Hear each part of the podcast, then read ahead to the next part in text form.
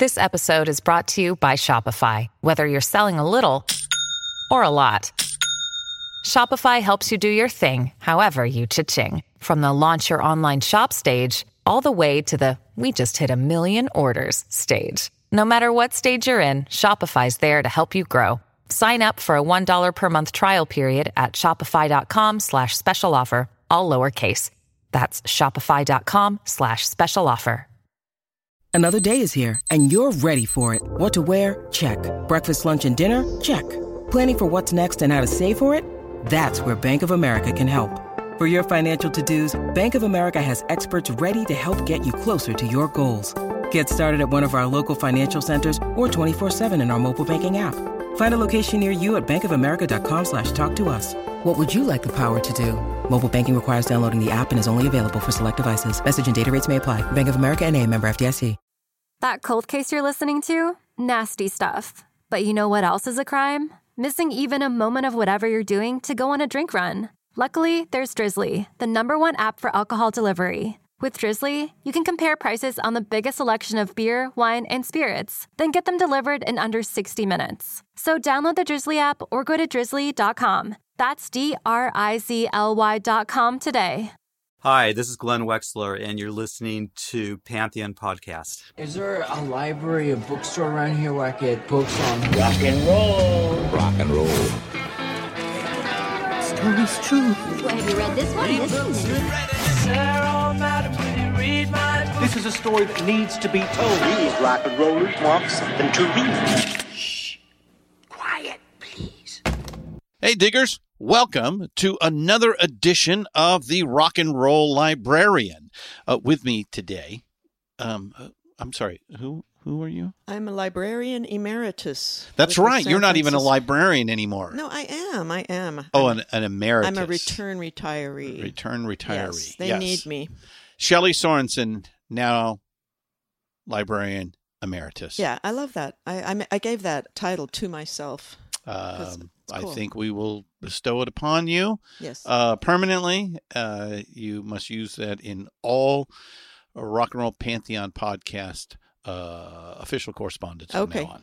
All right. All those official correspondings that I do. Yes. Yes. Well, well, now that you're full time uh, rock and roll librarian emeritus, uh, well, that's not emeritus. You're you're permanently Yeah. the rock Yeah. Yeah. librarian. Uh, so- active. Active. Yeah. employee. Yeah. So, So how are we doing today? We're doing good. How are you? I'm doing okay. I'm doing okay. good. Let's see. We're, I believe, we're really going back in time today. We are. We're going back to 19 early 1900s Yeah, up through the, the- 1930s and we're going to talk about Robert Johnson. the first half of the century of That's the 20th right. century yeah which we don't often do uh, on our podcast we focus mostly on the second half the latter half of the 20th century and, and into the 21st century now but uh, uh, you know uh, all things spring from some well and uh, as we all know rock and roll uh, most definitely uh, comes has a direct correlation to the blues huh That's right. Yeah. I mean the blues are just, you know, there wouldn't be rock and roll without the blues. No, so we got to no, start there.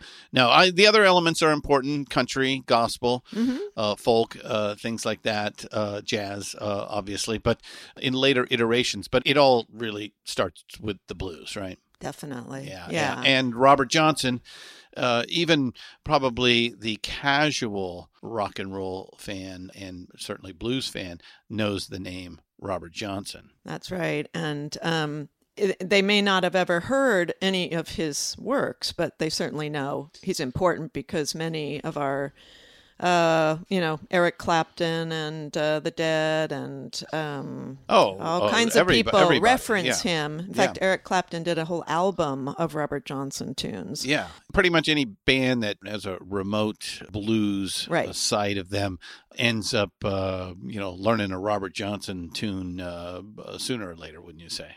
Right, definitely. Yeah. and we're Um, going to prove that today.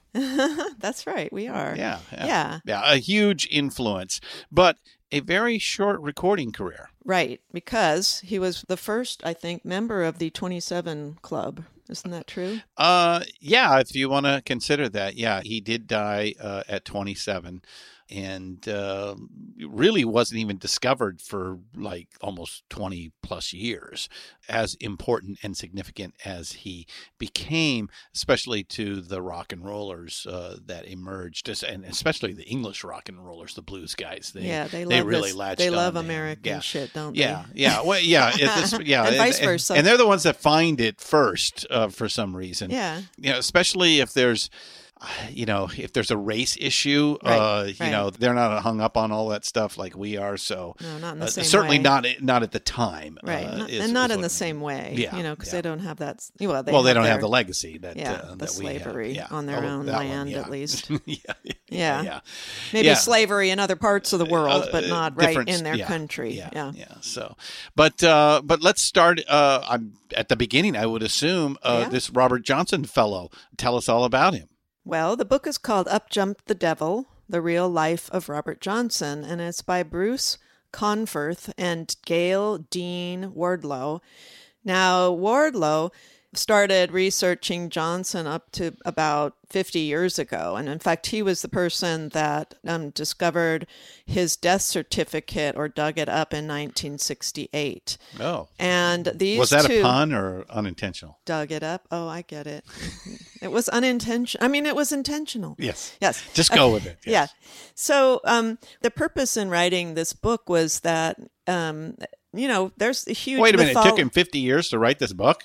Well, he he started, you know, researching, and then I guess he teamed up with this uh, with uh, Bruce Conforth, and they decided to really get down and write this book. Mm-hmm. Their purpose in doing this was to kind of uh, look at some of the mythology around Robert Johnson and find out about What him. mythology? Uh, he sold his soul to the devil. You got a problem with that? Um, well, I kind of don't quite believe that, but that's okay. You know.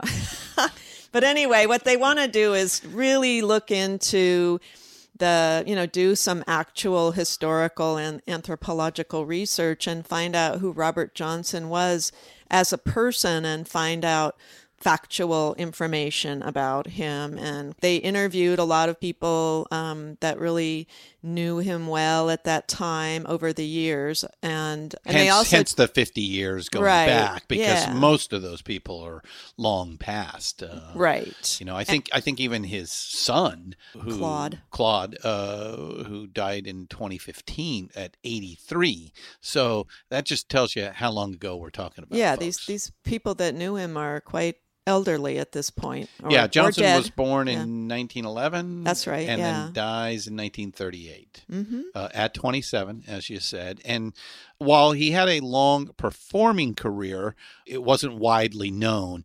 Uh, and it was only in the last couple of years that he kind of became known, and I'm sure we'll get into that Right. uh, with John Hammond and all the things that go along with that. Uh, with only two recording sessions, uh, I believe, right? Yes, two Okay. recording sessions. But I'm, I'm getting ahead of the story again Yes. here. Let's Stop go back it. to 1911. down, boy, down.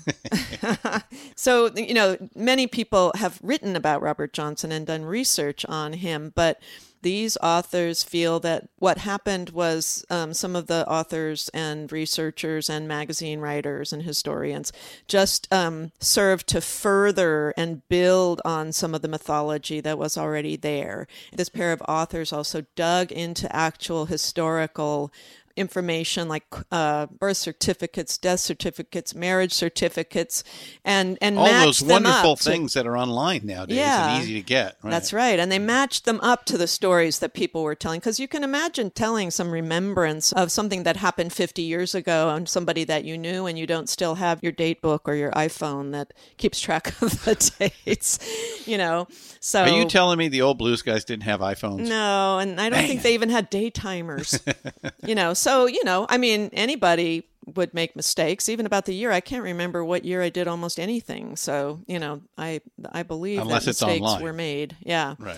So they're trying to return him to human form, and one of the reasons that he was very important was that he linked the older blues of Charlie Patton and Son House and Leadbelly to the more modern approach of people like Muddy Waters and um, you know the post-war blues. Um, But kind of- still retaining the acoustic uh, sound. He never went electric. No, he like never went electric. yeah, but right. he was quite um, proficient in all styles. The recordings we have of him are only blues, but he also could play anything that was on the radio. I mean, he was a musical sponge, and he had a great memory for sound and could reproduce it whenever necessary. You know, because he performed a lot. I mean, he was a professional musician, even though people of the time that didn't know him outside the Delta didn't really consider it that. Yeah. But we'll get more into Yeah. that.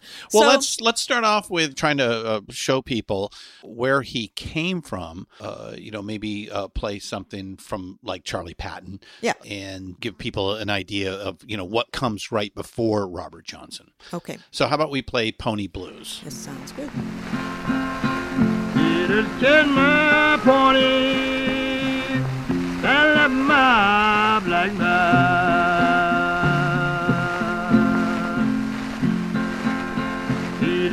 Just my pony, I love my black man.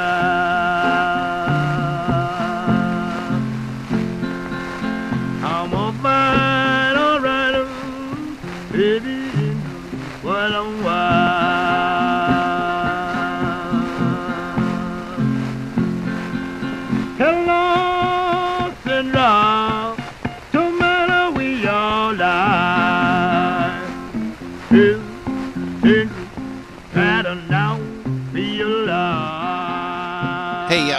these songs are you know. th- That particular song was recorded in 1929 in poor conditions. Right. Uh, so it is tough to kind of weed yourself through the scratchiness, the the difficult audio quality to kind of catch the essence of the song. But it's Yeah. there. Yeah. It's definitely there. But just you know, some of these songs are going to be uh, you know from a, an earlier period of uh, recording and most of them not like in recording studios i mean literally you know set Right. up in a house or a Motel hotel or something like yeah. that so Right. What you can hear here is that Robert Johnson was influenced by, of course, is the Delta fingerstyle guitar playing, and often these guys would would play in pairs and have a um, oh you know a second and a- guitar yeah. behind them, and then and Yeah. then do the picking um, themselves. But let's go back to Robert Johnson's uh, beginnings. He was, like you said, born in uh, 1911 in Hazlehurst, Mississippi, which was a little bit of a more more liberal part of the Delta. And his uh, family background was uh, some of his relatives had mulatto heritage, so they were, you know, treated a little bit better than other black people. That's just the way it was. as fucked up as that is that's right. That's And just the way it was. Still happening today. Um, his biological mother uh, was named Julia, and she already had several children when Robert was born. But her husband, whose name was Charles Spencer, was run out of town because of some rumor, and he had to actually leave Mississippi and move to Memphis and change his name so that he wouldn't be killed. I can't remember what the what the issue was likely sex or money but um then Julia met somebody else who was Robert's biological father, and his name was Noah Johnson. But that relationship quickly went south, and Julia was left with several children, among them her new baby, Robert, and was having a really hard time scraping by. So she ended up sending Robert and some of his older siblings to her ex husband, Charles Spencer, in Memphis. And so a lot of people don't know this, but Robert grew up um, until the age of nine in Memphis, Tennessee. And uh, it was much more Yeah, the, the big city. yeah, in the, much you know, more a, liberal a big city in the south. open, and um, you know he got a good education because that was really big in Memphis at that time, Mm-hmm. Yeah, and which he, means he could read and write. yeah, he Mm-hmm. could read and write. He studied every subject that they offered, including music. So he had a good background in music and also soaked up all the musical stuff that was going on on Beale Street in those days. And we know about Beale Street, you know, it was a very vibrant musical scene. So he had a, a really good first few years of his life until his mother came to fetch him when he was about nine, and she had remarried a sharecropper, and so she took him back to Mississippi, and they expected Robert to farm. And Robert was having none of that because he'd grown up a city boy. shit, yeah, right, he's like, yeah. "Fuck that shit! I'm not, I'm not doing cotton." Mm-hmm. So he kept running away back to Memphis, and he kept refusing to work and would get beaten by his new stepfather.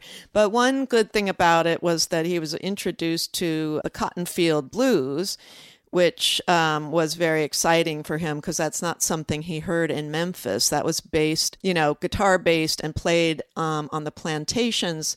And they had these um, places called jukes, which were often people's homes or country stores or whatever, The where old they juke could joint. they at first they just made food and hosted musicians but then of course they started selling liquor and all that stuff so um, by the time he was 15 in 1926 he had um, become a musician. He could play many different instruments actually. Harmonica jew's harp um, piano which he had learned in memphis and um, started to make his own very crude guitar, which they called a diddley bow, which they strung wire onto the outsides of buildings and would use, or you know, a rake handle or something, would use soda bottles to um, help, you know, with kind of do a, a slide guitar kind of thing. And then his his half sister Carrie came down from Memphis and was really supported him in his music and helped him buy a, a real guitar eventually. Oh, Yeah, so that was- that's when his professional life kind of began. Right. When he had a real guitar and he could start playing around and following people and, and learning from other people. So And one of- 1926, so he's 15. right. Okay. And so one of the people he learned from was somebody named Willie Brown, Oh, yeah. who was uh, Musical partner of Son House. Yeah, and he actually played behind Son House and Charlie Patton as well. He was, you know, the supporting guitar, but he was very talented. And Robert, you know, followed him around and they became friends and he taught him something of what he knew. And later he named him in a recording. Do you remember Willie Brown in any of the Crossroads. yeah, and so that's pretty cool. Um, he didn't actually ever do Crossroads Blues. Uh, well, nobody remembers him performing that, you know, live, but he must have because Well, that was one of the first things yeah. he recorded. Yeah. And people often point to this song as one of the ones that supports him selling his soul to the devil, but he never really talks about the devil in this song. But there's a lot of black yeah, yeah, does.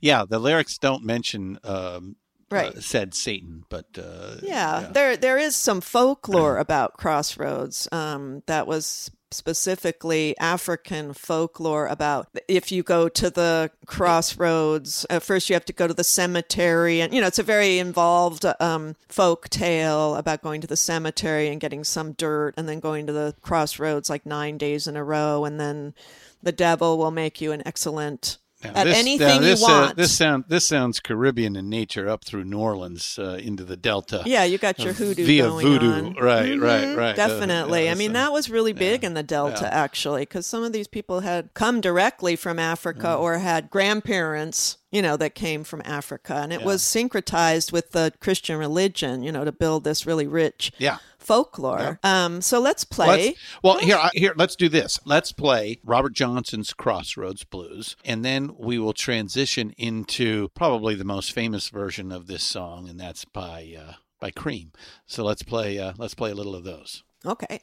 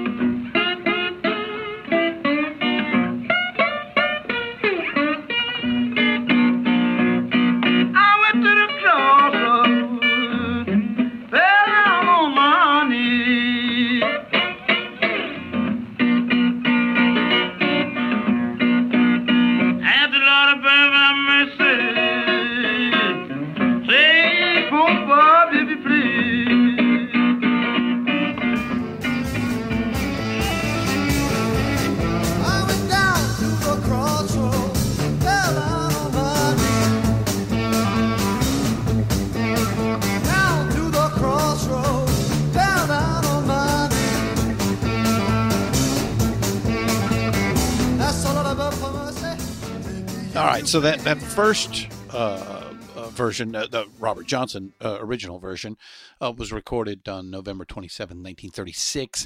And then the Cream version, that's actually a live version from March 10th, 1968. So, you know, just again, what we want to show is just this lasting influence that Robert Johnson has uh, in there. Um, we were talking about before uh, was the folklore uh, side of things, especially for the poorer folks of the uh, the Mississippi Delta and the richness of that folklore.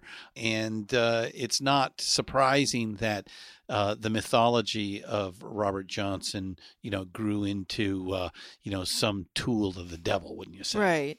And I think the point of the authors is this wasn't specific to Robert Johnson. Often, you know, blues was Well, well, equated with devil's music. yeah, well, yeah, of course. And there was this folklore about the crossroads, and then he just got they just plugged him into that. Well, you, know. either played uh, religious or sectarian music eh, or secular music. Mm-hmm. Uh, and if you chose to not play the church music, you were, you know, obviously under the spell Right. of the devil. and that and that Boy, uh, riff you hear me?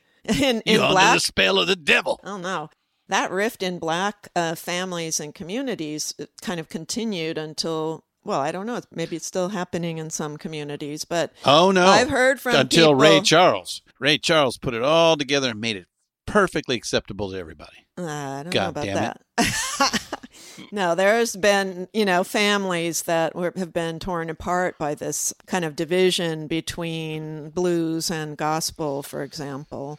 And um, Well, I don't think it's just music, but uh, you know, yeah, uh, religion tends to get in the way of uh, Fun. of the non-believers. Uh, you know, it's okay. you Yeah, know? it's okay. You can believe whatever kind of crazy shit you want to. Just don't make me try to believe in That's whatever right. the crazy Oh, shit yeah, is you that's believe our- in. So, that's you know, my everybody credo. believes in crazy shit. So Uh-huh. let me have my crazy shit. You have your crazy shit. That's We're right. all good with our crazy shit. music is my religion. That's right. Um, It's so the only religion that actually gives back. He was playing professionally, um, you know, making money at parties and dances by the time he was 17. And he was traveling around to different jukes, and people, you know, he realized, oh, he could avoid field work, attract more attention from young women, and pick up some spending money by playing his guitar. And that's just what he did.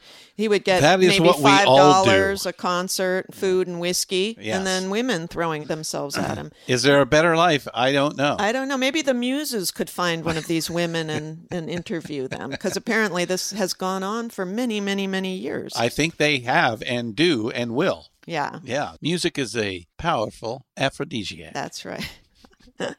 um, so by 1929, which was the year my father was born, he was only 18, but he married a 14 year old girl from a nearby town, and her name was Virginia. And he was totally in love. He put aside his musical career to become a sharecropper to support his wife. Wow. Yeah. I mean, that's Okay, I didn't big. know that. Yeah. I mean, this was when he was still young and idealistic. So she became pregnant soon after they got married. And when her due date was close, she went to move in with her family while Robert stayed behind on the plantation. But without her there, the lure of music became too strong and he went back out on the road again. And tragically, while he was on the road, she gave birth and died in childbirth along with her baby, ah. their baby. And, um, you know, Now so that'll give you the blues. yeah, it's really sad. You know, he's 18. You know, of course, 14 is pretty. I'm not surprised she had a difficult labor. But the story is that he was in Rosedale at the time of uh, her childbirth. And later on, he put Rosedale In into a famous song, Traveling Riverside Blues. Well, it's, And- it's in Crossroads as well. yeah, and uh, it's yeah. also uh, refers kind of this song is good to play at this point because uh, you know it's a hallmark of actually what he did for the rest of his days, which was to travel around, and that's why he wasn't there with his wife is because he was traveling. All right. So once again, a little uh, traveling Riverside Blues by Mr. Robert Johnson, and we're going to transition into, uh, let's see, this English band. Hmm. They were kind of big for a while. What were they called? Uh, Well, something about a balloon. Led Zeppelin. Ah, Led Zeppelin.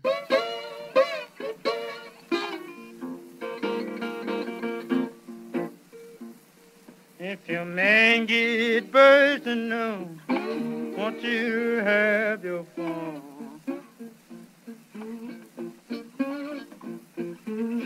If your man get bursting on, won't you have your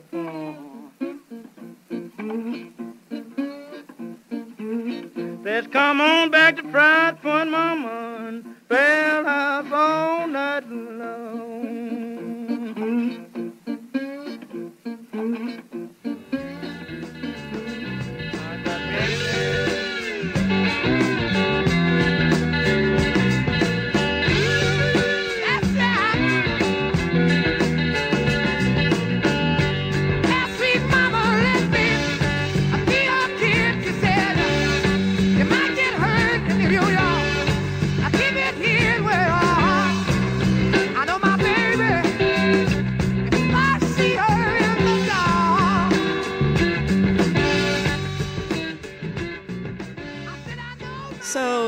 one of the other tragic things about this was that because he was on the road, he didn't know that they had died, Oh. and he didn't think to check in. There was no telephones. Well, Um, I'm sure so- word got to him. So of uh, course he was heartbroken, but it was also compounded, and this was kind of the beginning of his turning his back on religion because he was condemned by her family for being away, and uh, they attributed what had happened to her because he played evil music. So they, you know, instantly went, she died because you're playing the blues, you know, basically. So he came to kind of believe it, you know, self, like blame himself, and he turned his back on the church at that time. And somebody, uh, a quote from one of his friends was every time he'd get drunk, he'd cuss God. He'd go to cursing God out and he'd empty a house quick because no one wanted to be around him. They were afraid that God would strike him and they would be stricken too. So, you know, that was kind of like people would shy away uh, from and him. And so the that point. mythology begins. Yes. So then it, he decided to stay in the Delta um, to watch and learn from people like Charlie Patton, and he was who was already a recording star, and also Son House, who um, was just released from the penitentiary. And that was a different style than Robert was used to. He was used to standard folk tunes in, you know, on the plantations. And these guys, Son House particularly, p- played really sweaty bottleneck dance blues. And this is something that you know that Robert was really attracted to. So at this time he, he went south to a town called Hazlehurst to see if he could find his biological dad. And instead of finding his biological dad, he found somebody named Ike Zimmerman, who nobody's ever heard of, um, who was an incredible guitar player and of course unfortunately was never recorded but everybody who knew him attests to this fact that he was a virtuoso on guitar and so robert moved in with him and his family and uh, kind of apprenticed to him during that time. And at the same time, he met another young woman named Virgie May who also became pregnant. And she went away to live with her relatives, and they wouldn't, even before the baby was born, they wouldn't let Robert see her or the baby. And she is the mother of his son, Claude, who, as you mentioned, Yeah. passed away recently. so that was another big loss for him. You know, he met someone else he was Yeah. in love with. He was kept apart from her because of his, he was a musician, and he had a child that he was not allowed to see. So he incorporated all this into his, first his, his alcoholism, because certainly he was a huge drinker, and also his womanizing and his recommitment to music because it was something you know that never let him down. So he went back to Robinsonville and decided to try to cut uh, Son House's head. Cut somebody's head. That means Yeah, um, beat show him beat up. him- show yeah, beat him up, show him up uh, musically, Kind of a du- and, a uh, duel. yep, and uh, take over the seat. Yeah, and Son House was quite impressed with Robert even at that time and um, tried to warn him about, you know, okay, I can tell you really are a great musician and you're going to be in trouble with women and their husbands, boyfriends, and fathers if you don't watch it. Because he could tell Robert was very interested in women, no matter the age, shape, size, what. It's just like he would just be attracted to a woman, try to get her, and then leave. Uh-huh. So that was kind of his his thing, his mo. So um, they were dangerous places, these jukes, and there was a lot of drinking and a lot of women, and you know that was kind of what he got caught up in. So the next song we're going to talk about is something that um, Johnson also recorded later in his life. Um, which was Sweet Home Chicago. And we can hear an example of him using one of the interesting things about him that Son House and Charlie Patton didn't do, and he was one of the first people to do it, was to use the piano, the left hand boogie bass pattern of the piano, which I, I assume he heard in Memphis, and apply it to his guitar playing.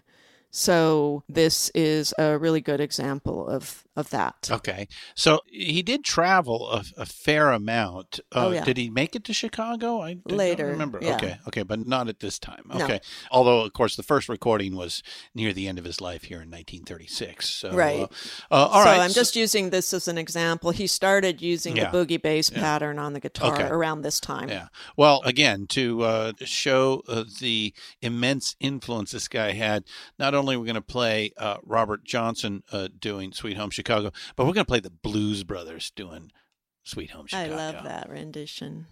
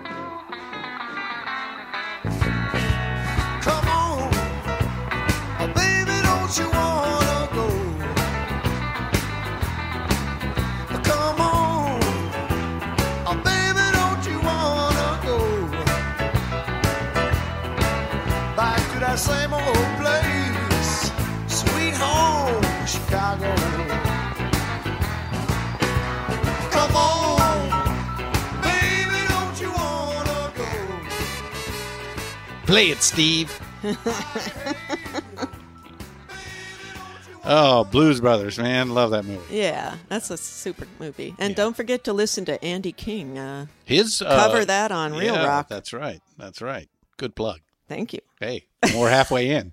You just made you just made our ad. Oh, good. Whew. Well, also, I wanted to um, kind of reference people to the Let It Roll podcast when they did. Uh, Nate Wilcox interviewed Elijah Wald, who wrote another book about Robert Johnson called Escaping the Delta Robert Johnson and the Invention of the Blues. Lots of good stuff. to that yesterday, and so check it out, people. Yeah, lots of good stuff on the Pantheon Podcast Network to be right. found. And we're all overlapping and teaming up. Well, we're going to take a quick break and we'll be right back. All right, we're back. Hi. It's not like it's the beginning or anything. No. So let's see. Uh, you uh, were talking to Nate uh, Wilcox, is that right? Oh yeah, I just uh, you know uh, over chat. Yeah, he Yeah. was saying, "Oh, don't forget to you know read this book," and I said, "How about if I listen to the podcast instead?" There so that was really cool. That's the way you do it. Yeah, very good interview. Um, so uh, next in uh, 1933, Robert traveled around and he moved to Helena, Arkansas.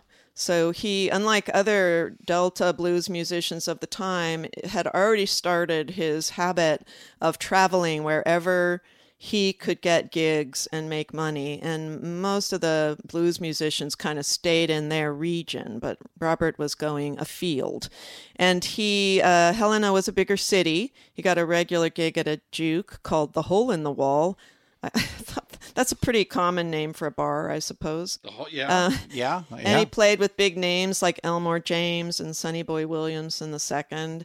And there was blues, you know, in Helena seven nights a week. And he could even play popular tunes of the day, which made him very popular with the audiences, such as Yes, Sir, That's My Baby.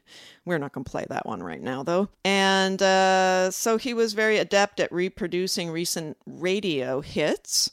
And while he was there, he met a woman named. So he could do it all, basically. Yeah, he could do it. It was like a human jukebox. Yeah. He moved in with a woman named Estella Lockwood um, and her son, whose name was Robert Lockwood, who later became a pretty well known Oh, blues, blues musician. himself, yeah. And he um, actually uh, attached himself to Robert Johnson, and Robert Johnson became a mentor even at that young of age. And of course, he was dating this kid's mother. Uh, was like the very much younger stepfather kind of thing. Anyway, so Robert Lockwood was playing the piano at the time, but when he heard Johnson, he liked the fact that Johnson could play independently of a backup guitarist. So he could do both the leads and the rhythm and- at the same yeah, time. Mm-hmm. at the same time. And so he, you know, paid it forward with Lockwood the same way his sister had with him and many other and other musicians, which he helped Robert make a guitar and showed him how to play. And Robert went on to travel around with Johnson a little bit and then ended up on the road with Sonny Boy Williamson. So, oh, yeah, and Little yeah. Walter and others, yeah. yeah, so um, I thought we could play something by Robert Lockwood that um, Robert Johnson also recorded, but Lockwood did later. It's called Walkin' Blues. Yeah, let's do that. And we'll just do Robert Lockwood's version here. I believe he is the only actual person that, you know, is credited as, you know, learning from Robert Johnson. Mm, hmm All right, so Walking Blues by Robert Lockwood. No, yes, Walking Yes. Blues by Robert Lockwood. Everybody's name is Robert. yeah.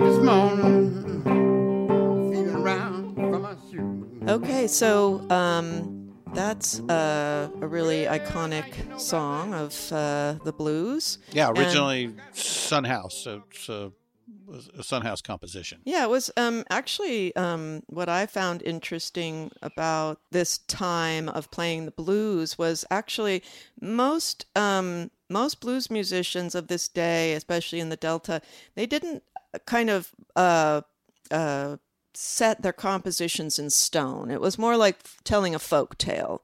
You changed it, you know, you didn't sing it twice the same way. And one thing that was unusual about Robert Johnson was that he did consider his compositions. So even though, for example, Son House recorded a song named Walking Blues, um, Robert Johnson, Robert Lockwood, whatever, you know, people would change it around and make it their own. Oh yeah, Um, yeah. That, so- that was very common. Yeah. Uh, you know, it would. You know, you'd have these song catchers. Guys would go out there and they'd find a song. They'd come back, uh, bring it to the talent, and then they might even rewrite the lyrics completely. Right. Yeah, usually Uh, that was the way. They would take the tune, keep the tune kind of the way it was, and then just put their own lyrics in or do, do different verses um, and make it their own.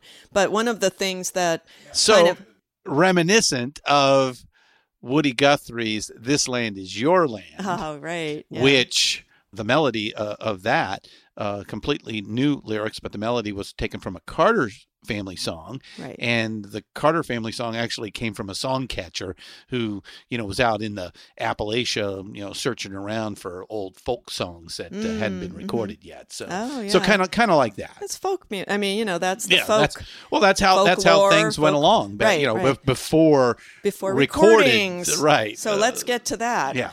So yeah, that was one thing that changed uh, all of this was that people were recording a lot of these what they called uh, race Race music, records, yeah, old yeah, time music, And well, uh, country started that way, yeah. uh, you know, where uh, the first iteration of taking uh, Alexander Graham Bell's, uh, you know, new device and uh, and recording everything. It it all you know started at the very high end. So a lot of a lot of opera and uh, symphonic music uh, was first, and then you know somebody figured out that hey. Uh, you know, if we, uh, you know, if we record, you know, the country music or the, the music of the people, that would go over as well. And Mhm. and then of course you now you start dividing, and that gets you to uh, the black music, and Right. uh, they they called it race music at the time. Right, and there was one uh, one label uh, called Vocalion Yeah, at that time. Yeah. and the uh, recording director was somebody called Satherley.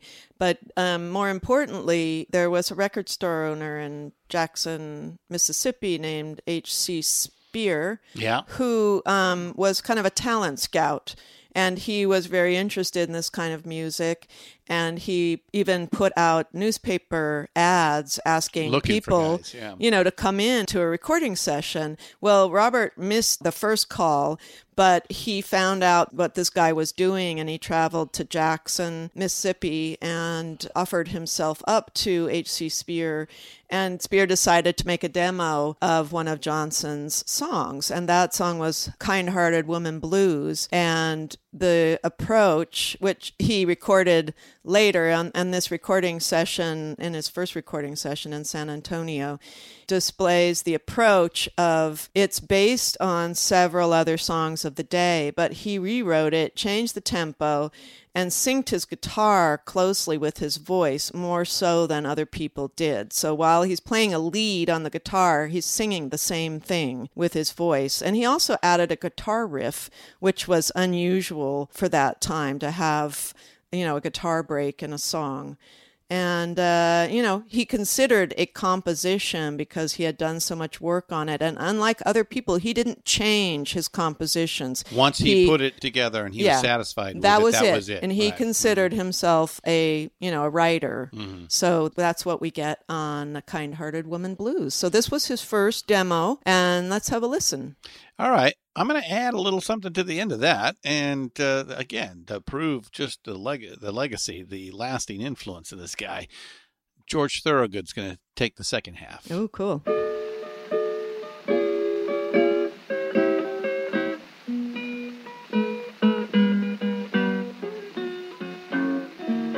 I got a kind-hearted woman, anything that's worth for me.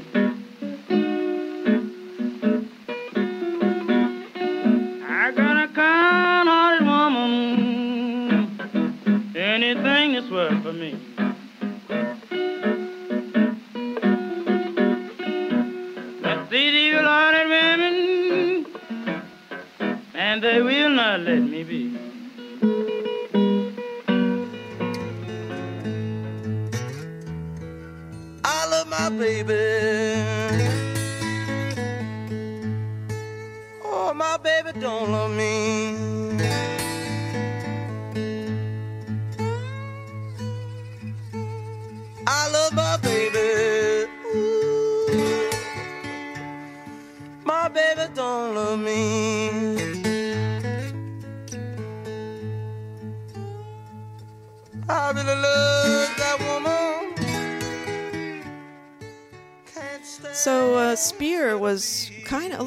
Uncertain about whether he could sell Robert Johnson to the label because the guitar blues were kind of going out of popularity. Oh, later at in the time. 36, 37 Yeah. thing. And just so I can add on, because we, we mentioned uh, Vocalion, but, you know, definitely OKeh, Victor, Gennett, and Decca uh, were also in those The labels. Yeah, yeah. and Speir was a talent scout for any of those record companies. Right. Oh, that's interesting.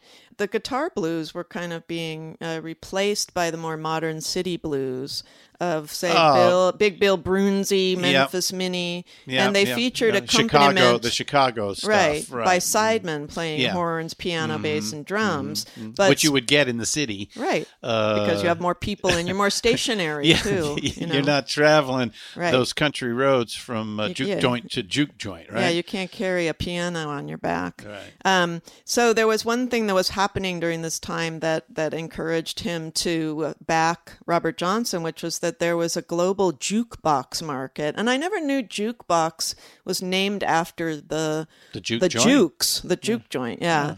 Um, and he thought that would be a good vehicle for Johnson's music, so he sent the demo to Vocalion and told him that Robert that somebody would find him if they wanted him, which seems a kind of you know it's like they would just go out into the country and look for him, but he was still very much part of his Memphis family. Hello, ma'am. Um, yes, I am looking for Robert Johnson. Is he uh, available? Never heard of him.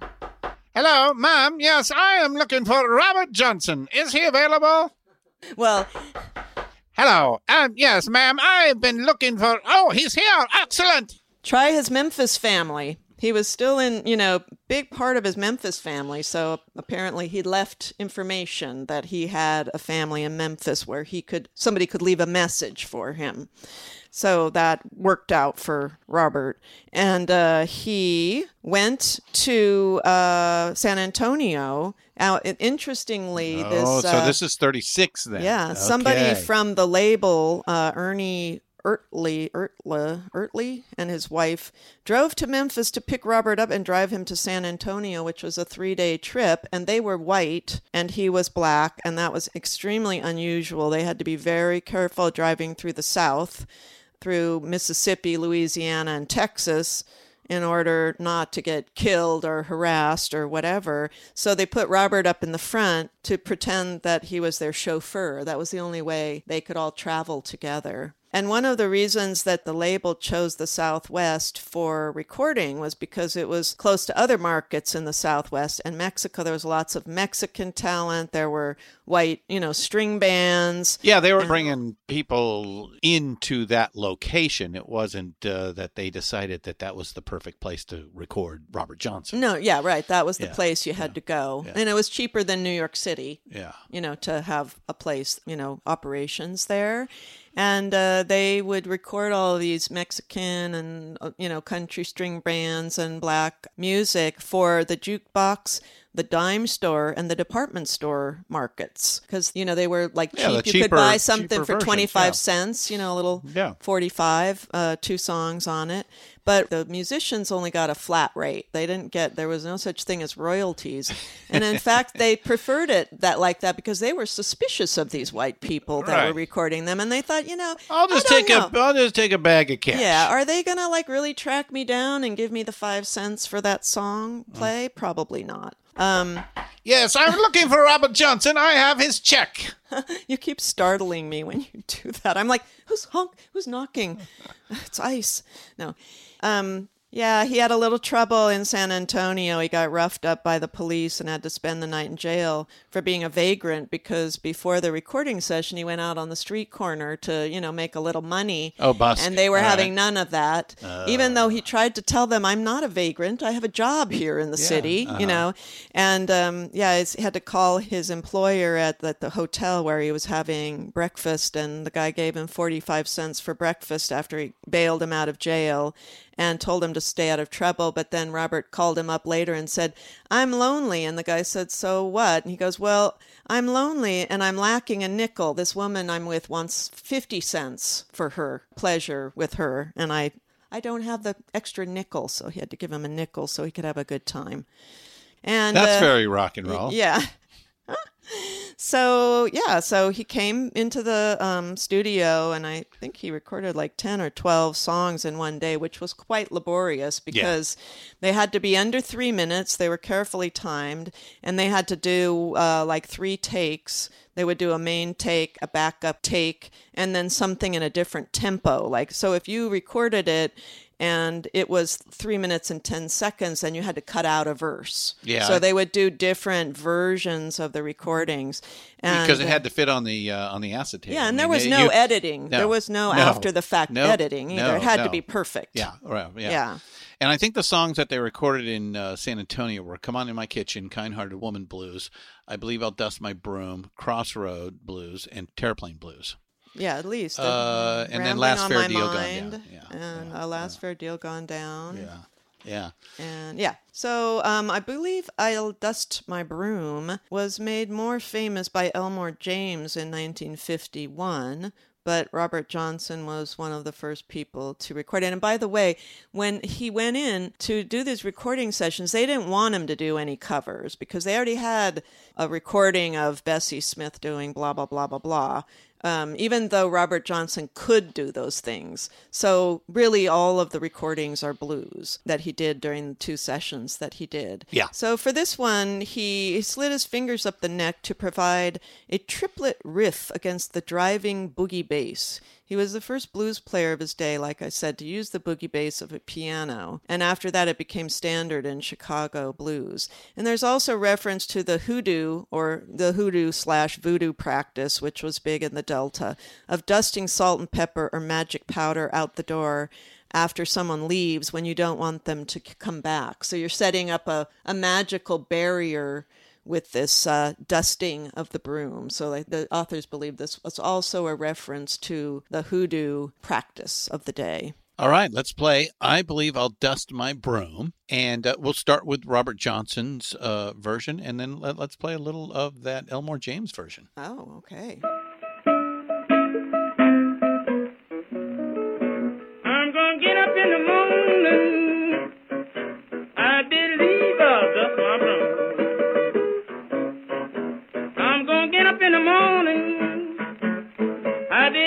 I'll my broom. That been the black man you've been loving. Good friend can get my room.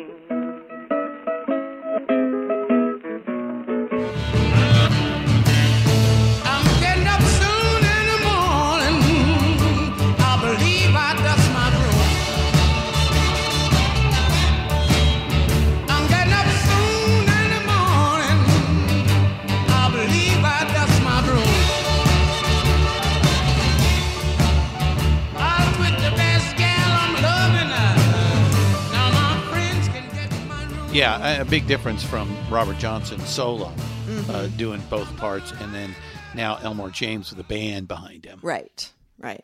Which is much more powerful in, in a lot of ways. Yeah, but, now that's uh, getting to be some rock and roll right there. Right, 1950, exactly. definitely, Yeah. So another um, tune that he recorded at that time um, used an original open tuning that he invented and that he would let no one else see. But Uh, except for Keith Richards. But He let Keith Richards sing. yeah, right. You know, Keith. He, he- Keith's been around since the beginning of time. That's true. I'm sure he was in the room. He got some uh, eternal life there. He got a few extra rolls on the dice. um, so the song that he used this open tuning was "Rambling on My Mind," and they know they know the open tuning now because they they did a com- somebody did a computer analysis of Robert Johnson playing this song to try to figure out how he tuned his Uh, and it- guitar. it, didn't work in standard tune. And Right. independently, another blues guitarist figured it out herself just through trial and error, and they matched Ah. what they figured out. So I thought that was fascinating. Well, let- let's take a minute and talk a little bit about the fact that, and, and this goes into the mythology uh, of Robert Johnson's life, is he was very secretive about his playing. Oh, yeah. uh, especially later on in his life, and uh, and I believe that when he was recording in San Antonio, there was uh, uh, a cat who kind of was like, "Hey, that that's interesting. What are you doing?"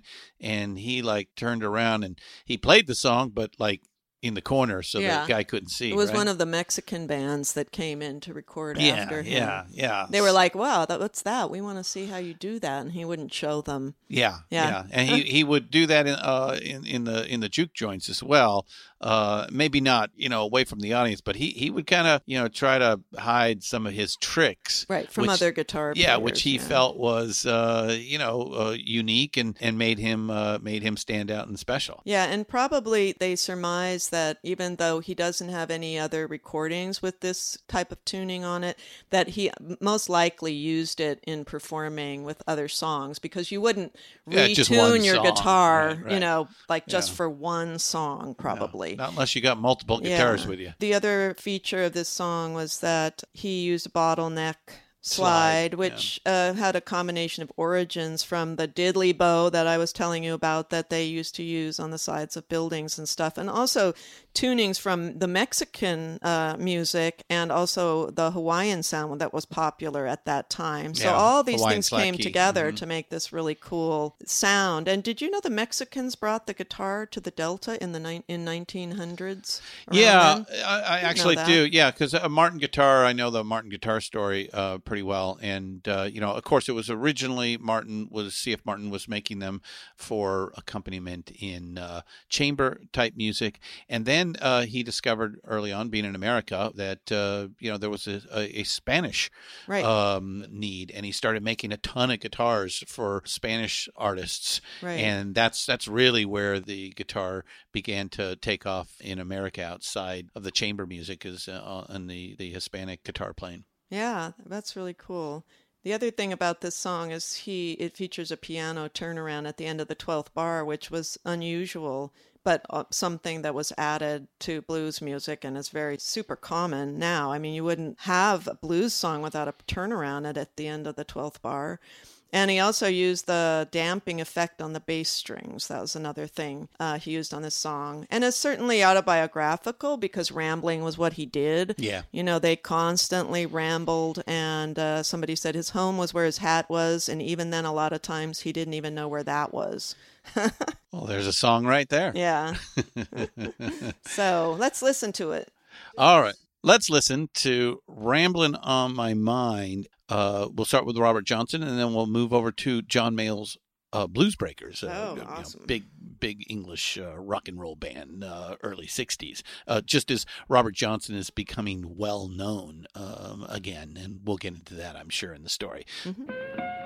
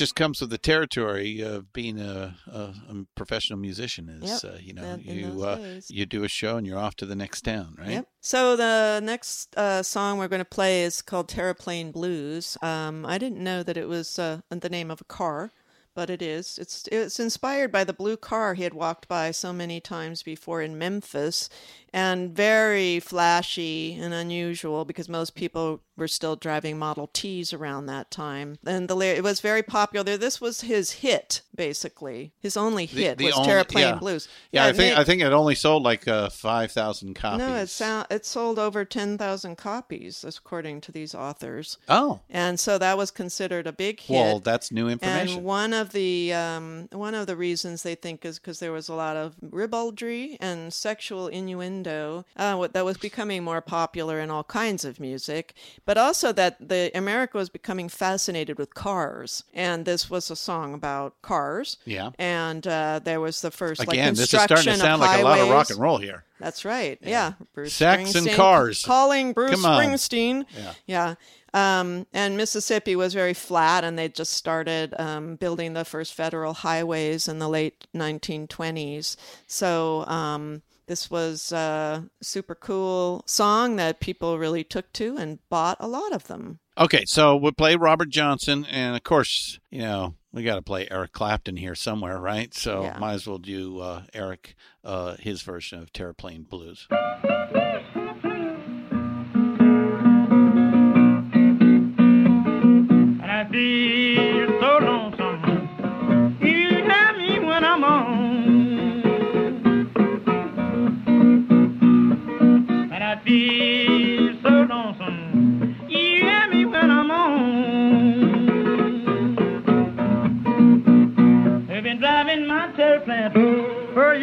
You since I've been gone.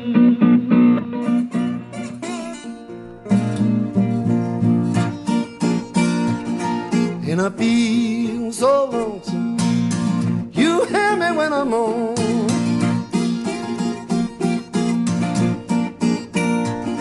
And I feel so lonesome. You hear me when I'm on.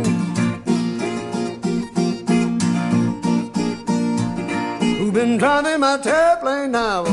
You since I've been gone. That's a pretty faithful version uh, of Eric uh, doing uh. Uh, so um, we can do this all day. In fact, we will uh, almost all day. Uh, you know, th- to just show, uh, and we'll even get modern. I, I've, I've got some uh, Yeah. some real And modern. I thought Eric did a really good job on the guitar playing, didn't you? Uh, he- I, he's okay. He's an okay guitar heard he player. was I pretty mean, good. is- you really think he's one of the greats? I Uh, don't know. He's pretty good. He's pretty oh good. man, there are people having heart attacks right now. Yeah. so anyway, now Robert uh, had put out a record, and he went back, you know, to his home On area, Vocalion. and he was now a local star. Yeah. Um, and the record company wanted him quickly for another session because they saw his records were selling better than the minimum of 500 to break even. So they they sent word to his family again in Memphis, and the recording was going to be in Dallas. And they sent him a one-way uncashable ticket because they knew that people might need money and they might cash out the ticket and not show up to the recording studio. And it was really big big time in uh, Dallas at that time. It was uh, Juneteenth celebration, and there was a an area of town uh, that black people uh, lived in, you know, that they weren't hassled, even though most of Texas was kind of run by the KKK. But the area. You think? Yeah. Yeah. Yeah. So he started recording, and even though it was only eight months later, the songs on this session were actually pretty different in style, tone, and message. They were more autobiographical and introspective, even though he was still using his main four musical styles, i.e., the bottleneck with the open tuning and the signature riff. And then the next one was the regular tune straight ahead blues. Mhm. And the next one was the boogie bass lines. And then he also did some, uh, oh, on the first recording, some songs like Red Hot Baby, some kind of East Coast, more popular sound, popular music of the day. Um, so one of the songs that I would like to play is called Stones in My Passway, which is a, a clear reference to the hoodoo practices of the day. This is a practice called foot magic, where people placed objects in a pattern that the person was going to walk through. And this was actually not just to keep them away, but to cause physical harm. So if you walked through the stones in the passway, you might like break your leg or get a sore throat or become sick or something like that. One of the lines is I've got stones in my pathway and my road seems dark as night. I have pains in my heart. They have taken my appetite. So he's ah, singing could be about about, being stones. basically, you know, having a, a spell put on him. Could be about kidney stones. Yeah. Well, he, yeah. Anyway, hey, before we start, I do want to mention Don Law, who recorded both sessions. He's the only man to have recorded uh, uh, Robert Johnson, uh, Oh, who that's cool. you know went on to a big, huge uh, career uh, with uh, you know everybody from uh, Johnny Cash, Marty Robbins, uh, Bob Wills, uh, Johnny Horton. Ended up an executive Re- Columbia Records and on and on. But uh, it's just important to to mention uh, Don, uh, who did the recordings for for Robert Johnson, Mhm. both in uh, San Antonio and in Dallas. Okay, okay, Stones in my pathway. Uh, you know what? We're gonna do a little Robert, and then, like I said, modern, the hotshot guitar player out these days, Joe Bonamassa. Oh, You got to play some of that. cool.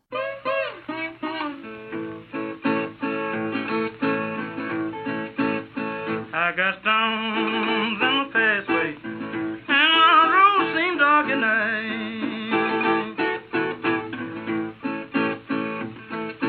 stones in my pathway, and my road seemed dark at night. I have pains in my heart, they have taken my appetite.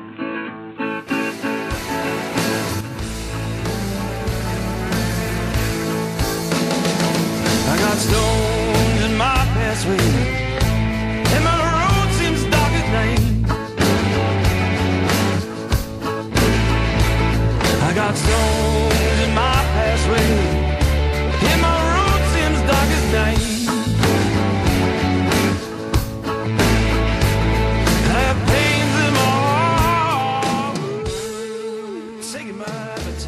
So another another song that he did at this time um, was. Hey, what about Joe Bonamassa? Come on. Oh well, that was great. Okay. Yay, Joe. Sorry. So now I, I we're did not know that anybody else had recorded Stones in my past. yeah, that was just a few years ago. So we're beyond the hundredth anniversary of uh, of said Johnson. Oh yeah, that's right. Let's see. So Hellhound on My Trail is said to be his masterpiece. The melody was borrowed, but the words and performance were his own. And you know, obviously, you know, people look at this one and say, "Oh, look, look, there's that devil again," you know, pointing to some kind of devil uh, partnership or something like that. But you know, the man had been through a lot of traumatic. I mean, it's probably an emotional hell more than an actual hell. Uh, Not that I believe in hell, but anyway, on this song he used an open E minor tuning as the, in the original, but he tuned it a whole tone higher, causing him to strain to reach the high notes, which added tension. And also, this is again referring to hoodoo, the hot foot powder, and the foot traffic magic. Well, you know, uh, when hellhounds are on your trail, you got to do something. You got to do whatever you can.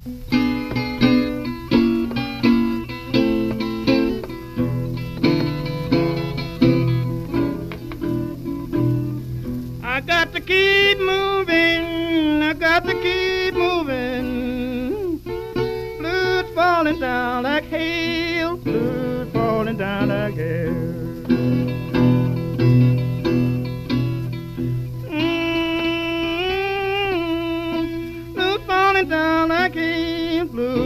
Blood falling down like hail. And the day keeps on wearing me. It's a hellhound on my trails. Hellhound on my trail. So yeah, you know, you said this at the beginning, and the book is written to dispel a lot of the mythology that came out in other biographies that were mostly word of mouth. Authors who would do their research by traveling back into the uh, the Delta, try to find some uh, of these old guys who knew Johnson back in the day, which would make their memory cloudy Mm-hmm. at best, and attach that with the folklore uh, that existed at the time, the uh, secrecy of uh, him with his plane, and uh, some of the imagery of his songs. You know, you get this mythology, Right. uh, wouldn't you say? Yeah, the the. Faustian bargain of uh, selling your soul to the devil one late night uh, at the crossroads, right? Right. Yeah, and we have to remember that the stuff that he recorded is only a small part of his uh, Repertoire, yeah. Repertoire, Mhm. and these songs at this time were darker than some of the others. And also, there were a lot of songs about the devil in those days. That was kind of a common motif. Oh, So, sure. Yeah. Um, yeah. The next song he It's like he- horror movies today; they're everywhere. That's right. Yeah, he, uh, let's see, he only used, uh, you know, like I said, he had a lot of women in his life. Uh, there was one in particular that he promised he would put into a song, and her name was Willie Mae. And he added that to the end of Love in Vain, where the city blues singer Leroy Carr had covered that. He just moans in the last verse, uh, Robert Johnson decided to insert Willie Mae's name kind of with the moaning just to make it interesting. And uh, he wrote the lyrics. He based it on a, another guy, this Leroy Carr's um, melody, but he changed the lyrics around to add Willie Mae and suit, you know, and the whole thing about Love in Vain and the uh, red light, and, you know, for my baby, the blue lights for my mind. Is that how it goes? Anyway, and then, you know, famously, I remember uh, the Rolling Stones covering this Oh, song. yeah. Uh, everybody knows that. So, uh, okay, so let's play uh, a bit of uh, Robert Johnson's uh, Love in Vain, take one. Uh, and then we'll transition to uh, the Rolling Stones uh, version uh, from uh, Let It Bleed, I believe. hmm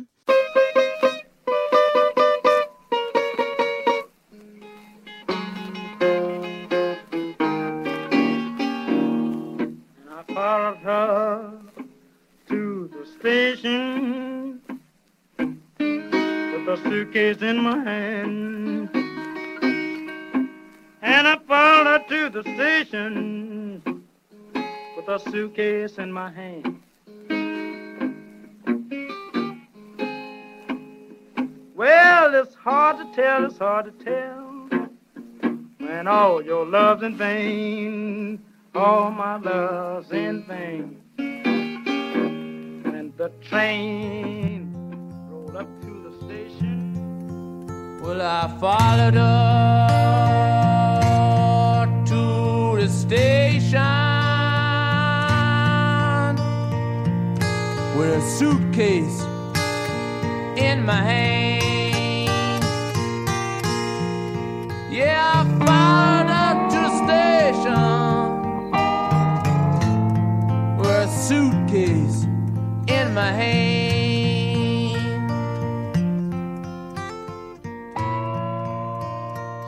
Okay, so there you have two recording sessions. Right. Uh, I think uh, 36 and 37. And uh, now he's kind of kind of known uh, in certain circles, right? Right. And he, he, you know, is very popular now back where he came from. And he's making good money going around the jukes. But we'll find that that was kind of a dangerous thing for him to be doing. Now, where he, Um, where he came from, what you mean is the- he's popular in the Delta. Right. Yeah. Yeah.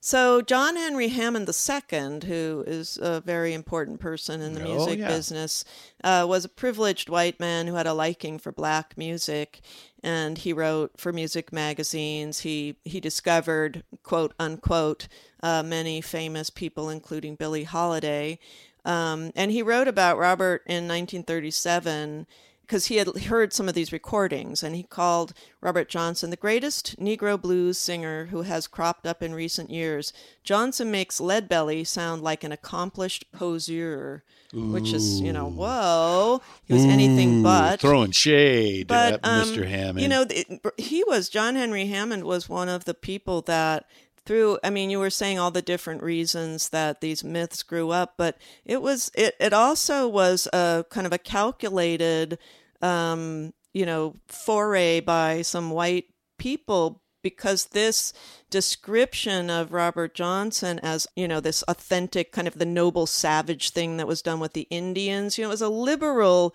view of black people, but it, it very conveniently put them into this category of being not cultured, you know, so authentic basically meant a dirt Uh, farmer. yeah, the noble savage. Yeah, that uh, Johnson, sort of he was thing, yeah. implying that Johnson came directly from being a dirt farmer to being a musician when that was not the again uh, adding to the mythology of Right. like he was nobody until that late night when he did his hoodoo voodoo Yeah. at the crossroads And and, made a his deal with the devil and now he is a famous guitar player Yeah, that's right. So that was kind of one of the beginnings of this whole mythology going out into the world. Um, at at this time, Robert did do a lot of traveling, and he went with his buddy Johnny Shines, who was also a musician. They worked their way up through Chicago and Detroit and New York, and um, he was actually, um, you know, heard himself on jukeboxes, so he was known and he could find work almost anywhere because now that he had, you know, recordings, people knew more about him. And in fact, um, when he got into the cities, he realized the electric guitar was kind of a big thing. That was introduced in 1936. Is that correct, Christian? The uh, the electric guitar. The first electric guitar? Well, as Uh, being popular, I guess, in playing in the city at the time. Um, yeah, if you have like the frying pan, the early Rickenbackers, which weren't quite what, what Les Paul came up with. Uh, yeah, I guess, you know, so that was mid 30s. Yeah, yeah, yeah, yeah, yeah, yeah. The first uh, Spanish standard guitar uh, was electrified in 1934. So, yeah, uh, but it's it's not till 1940 that you have Les Paul uh, create his log guitar. Yeah. So that's after Robert Johnson. yeah, and actually, it's a moot point for Robert Johnson. Throw me on the spot there. Jeez. Because he, you know, didn't have any need for an electric guitar. What was Right. he get? He had nowhere to plug it in. Right. You know, most of the plantations did not have Electricity. electricity. Yeah. And, or, and or the street corners. Yeah. Um, and he couldn't carry an amp around with him either. And he also he didn't like, you know, he was used to playing the acoustic guitar. He didn't feel like the electric guitar did what he wanted it to do. And it's but- a whole new style of playing uh, and all that. So Yeah. uh, he was uh, famous and uh, you know in his own right, uh, Mhm. and uh, was happy with what uh, what he was doing. He'd mastered something, and you know he probably just said, ah, "I don't need that newfangled thing." Yeah, yeah. And he was only, you know, 26, 27, Yeah. but, you know, he's already set in his ways. Well, that might that might have changed if he'd survived. Sure. Uh, I got you no, know, I mean, that's a whole nother book. You Yeah. know, what would Yeah. Robert Johnson have done if he lived? Yeah. We don't know. Right. Um, unfortunately, the record label did not ask him back to record more because, you know, like I said, uh, even before his first recording, the uh, guitar, acoustic guitar based blues were kind of going out of style. You know, so they they never asked him back. Um, and then he was around this time diagnosed with an ulcer in Memphis and counseled to stop drinking, which of course he wasn't able to do. Um, and at that time, even knowing that he had an ulcer, he set off for Greenfield, which is uh, between Memphis and Jackson, uh, Mississippi. You know, he's playing around at the Jukes. He met a married woman named Beatrice Davis. Her husband worked at one of the Jukes, and he found out that they were having an affair. And he put mothballs in the alcohol uh, that his wife served to Robert Johnson. Mm, yummy. Now, they they dissolve inside the liquor. This was kind of a common practice just for making people sick. It wasn't intended to kill people. It just made them ill. Like even used in bars to get rid of drunks because it, you know if the drunk was obstreperous and and really really wasted, they would put this stuff in their drink and they, they would get sick to their stomach and leave. But because Robert Johnson already had an existing ulcer and also And what syphilis. they called no syphilis. Maybe. No, I don't think so. And he suffered from esophageal varices, which uh something in the esophagus which isn't good. so uh, the poison actually caused him to hemorrhage, and this was the beginning of his end. And he was not offered a doctor because they didn't have doctors. And the people around i mean they had doctors but the people around him were like well we don't really want to get mi- mixed up in something that may turn out to be a murder. So uh, we'll just put him in the back room and let him sleep it off. Um, and a couple days later he actually had a major hemorrhage and died of uh, you know bleeding out um, on somebody's plantation. Some nice person had taken him back to their house and and he died on the plantation and the overseer didn't want to do an investigation because they didn't want to be implicated in his death. So they just said, "Oh, somebody died on our plantation and they bundled and out the same day because you know they didn't leave bodies around in No. those days. They had no embalming. And let's just say August 16th, Yeah. 1938. uh, stuck him kind of unceremoniously in uh, a grave at a churchyard. And um, the cause of death on his death certificate, which one of our authors discovered, was um, no doctor. And even though You mean uh, not death by misadventure? Yeah, no, that would be, that would have been much better. Poisoning. yeah. His sister came down and was very upset and wanted a, a an investigation done. So they did an inquest, but they came up with the fact that he had died of syphilis. But his his his symptoms had no relationship to syphilis at all. It was just something I think they made up to you know get through this unfortunate incident. And it's too bad because he was about ready to really hit the big time. Right. Because uh, John Hammond, who you mentioned earlier, was putting together a, uh, a big concert uh, at uh, Carnegie Hall uh, from Spirituals to Swing, which was going to take place uh, in December of 1938. And he reached out to uh, to Johnson to come up to uh, to play in uh, at that show.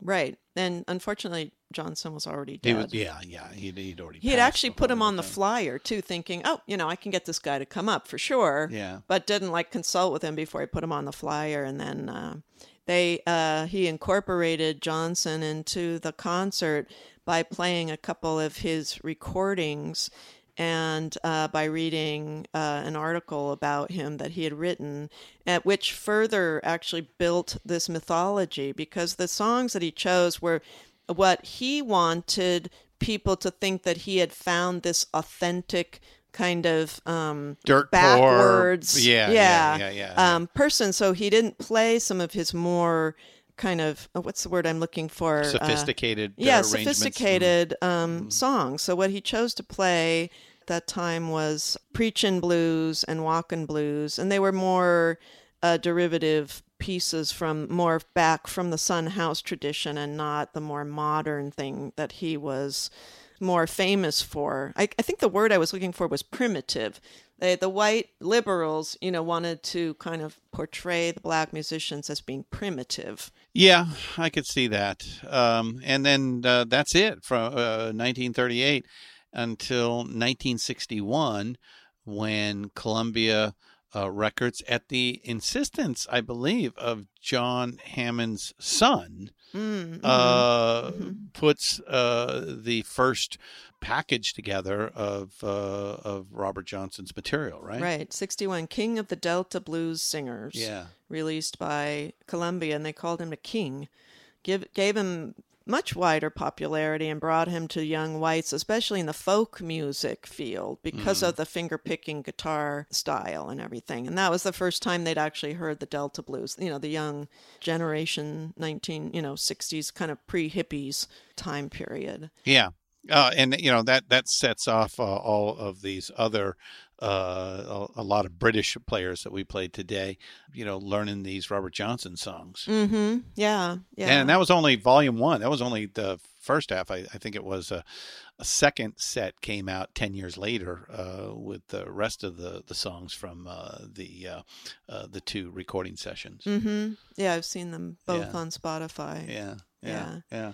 So that's our Robert Johnson. Should we play Preachin' Blues? I don't know. I guess we should play some preaching blues. What do Just you to think? show kind of what, what John Hammond thought was, you know, indicative of Robert Johnson in that day. Yeah. All right. So let's play Robert Johnson's Preaching Blues, and then let's play another new act uh, that's out and about and getting some press these days called Larkin Poe.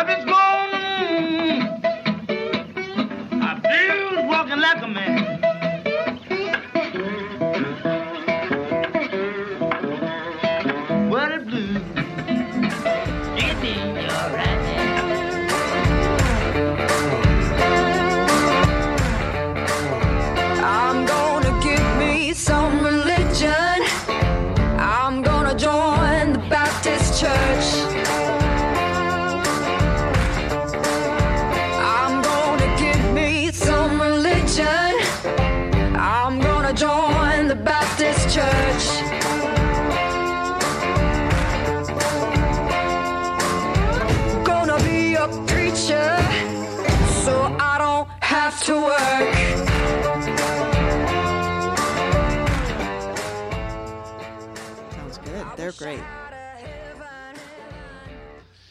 All right, there's a full education in uh, Robert Johnson. Uh, so uh, you must have loved the book. Yeah, it was quite interesting. I, I really, having been an anthropology major myself, I really enjoyed the part about, you know, the discussion about folklore and folk music and how blues, you know, was uh, was seen in the Delta. Yeah, the microculture that was yeah, going on and there. the Mhm. whole hoodoo Mhm. thing was Mhm. really, and how cultures mix, you Mhm. know, to make new uh r- rituals and stories and you know all that kind of stuff Well, It's been- even even to the point where you said that the lighter skinned African Americans could play in this middle ground, Right. uh, between you know whites and uh, and darker skinned African Americans, which again is just absolute ridiculousness, but th- that's the way it was. Yep. Yeah, for so- sure. But Yeah. uh, man, imagine uh, how much music we wouldn't have if it wasn't for Robert Johnson in his um short career. That's I know he he did so much, and you know before age twenty seven, like many of our musical heroes, Jimmy Janis, Jimmy Jammy, Jimmy Janis Johnson. Yeah, Right, right, right, right, right, right, right. All right, all right. So, um, geez, what do we play on the way out? Uh, What do you, what do you want to do here? I we got to play Eric Clapton's "Last Fair Yeah. Deal Gone Down." yeah, that's a good one. Okay, see y'all. Say goodbye. Ah, goodbye. Goodbye, Gracie. goodbye, George.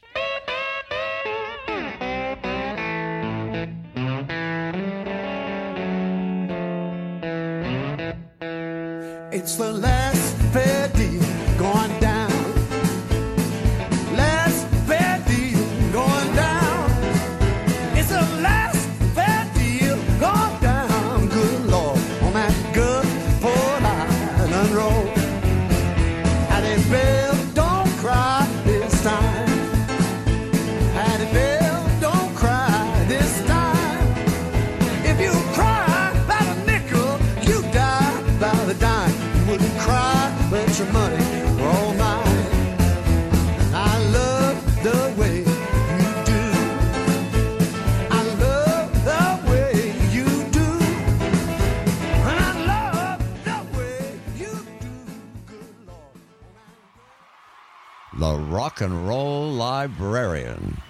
Produced and hosted by Christian Swain.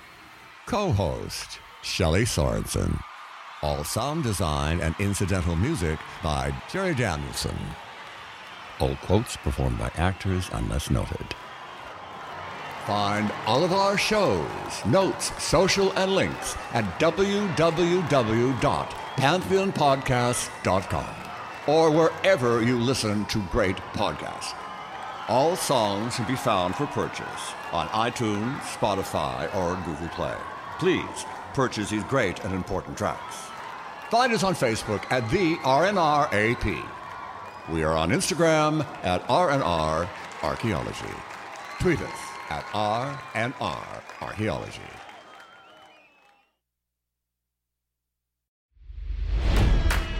It's NFL draft season, and that means it's time to start thinking about fantasy football.